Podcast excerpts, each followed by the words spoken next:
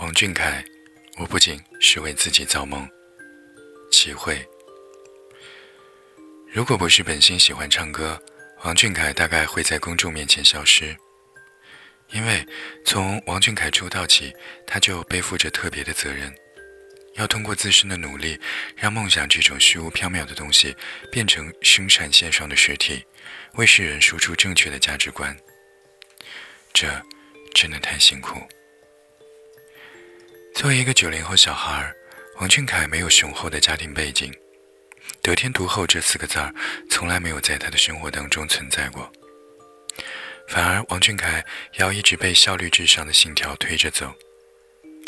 早些年，他在仿照韩国造星模式的演艺公司，一刻都不敢松懈。每个周末，他都是六点钟起床，一个人搭乘公交车去公司练习。来回二十多公里的路程当中，他还要合理的利用时间，要争取下车前将所有的作业都写完。后来进入到了节奏超快的娱乐圈当中，王俊凯更是无法偷懒。有细心的粉丝统计过他十六岁那一年的行程：三百六十五天里，他有一百七十八场工作安排，还有无数次的夜间补习。王俊凯觉得这样的青春无悔，至少他实现了自己的理想，找到了生存之外的价值。与此同时，王俊凯也很无奈，毕竟他要交付部分自由。十六岁生日那一天，王俊凯他的生日愿望是可以去游乐场，他渴望过一天没有走位、灯光、特效、造型、粉丝和助理，只有零食、气球、过山车。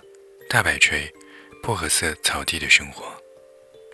他像一个有缺点的普通人一样，偶尔忍耐性也会得到极限，会讨厌别人对他盲目的追赶和无穷尽的束缚。王俊凯禁不住叹息：“其实我不太愿意和同学出去聚餐，也不仅仅是因为会被偷拍，而是他们总会付钱。他喜欢跟这个世界公开聊，更期待不被特殊对待。”不用做任何的自我防备，然而这简直就是天方夜谭的事情。就连王俊凯去北电参加高考，都会被媒体、粉丝以及吃瓜群众围得水泄不通，让他在无形当中成为话题集中营。万幸的是，群众的瞩目并未给王俊凯造成过大的心理压力。他最终以专业第十九名、文化课四百三十八分的成绩被理想中的学校录取了，正式的成为了北电的一员。王俊凯在想要当歌手的同时，还能兼顾演员这个行业，这也是他梦想的一部分，是王俊凯最想完成的挑战。他深知自己不是表演型人格，在演艺圈里面还有很长的路要走，并不能分心。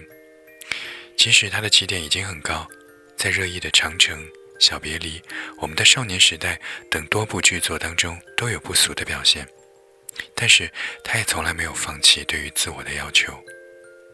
相应的，王俊凯想要抵达更高的位置，那就只能再去交付一些私人的世界，所承受的要越来越多。前不久呢，就有粉丝发出疑问：三个男孩都在以破竹之势朝着各自擅长的领域发展，难道 TFBOYS 要解散了吗？类似的言论层出不穷。作为队长，王俊凯首当其冲地打破了大家的质疑。他在偌大的内场内紧紧抓着易烊千玺的书包，防止成员走丢。时不时，他还回过头关照王源。他尽最大的可能守护着自己的同盟军。总以稳重的形象出现在大众面前。可是呢，在镜头看不到的地方，王俊凯也不过是一个十七岁的大男孩，他也有自己的喜怒哀乐，既会在练习压腿时痛到流泪，还会在看到恶意留言后紧紧蹙眉。他不是不想本色的活着，只是更加清楚的知道自己的责任所在。正如王俊凯自己所说。如果我没有系统的学习过表演就转型为演员那就是对观众的不负责。还尽可能把所有的不完美去改正去做一些看似退让的抉择将任何事情都做到最好。仅是因为王俊凯知道在当今时代真正的偶像应该具有怎样的意义他不能够只给自己造梦还要给别人造梦。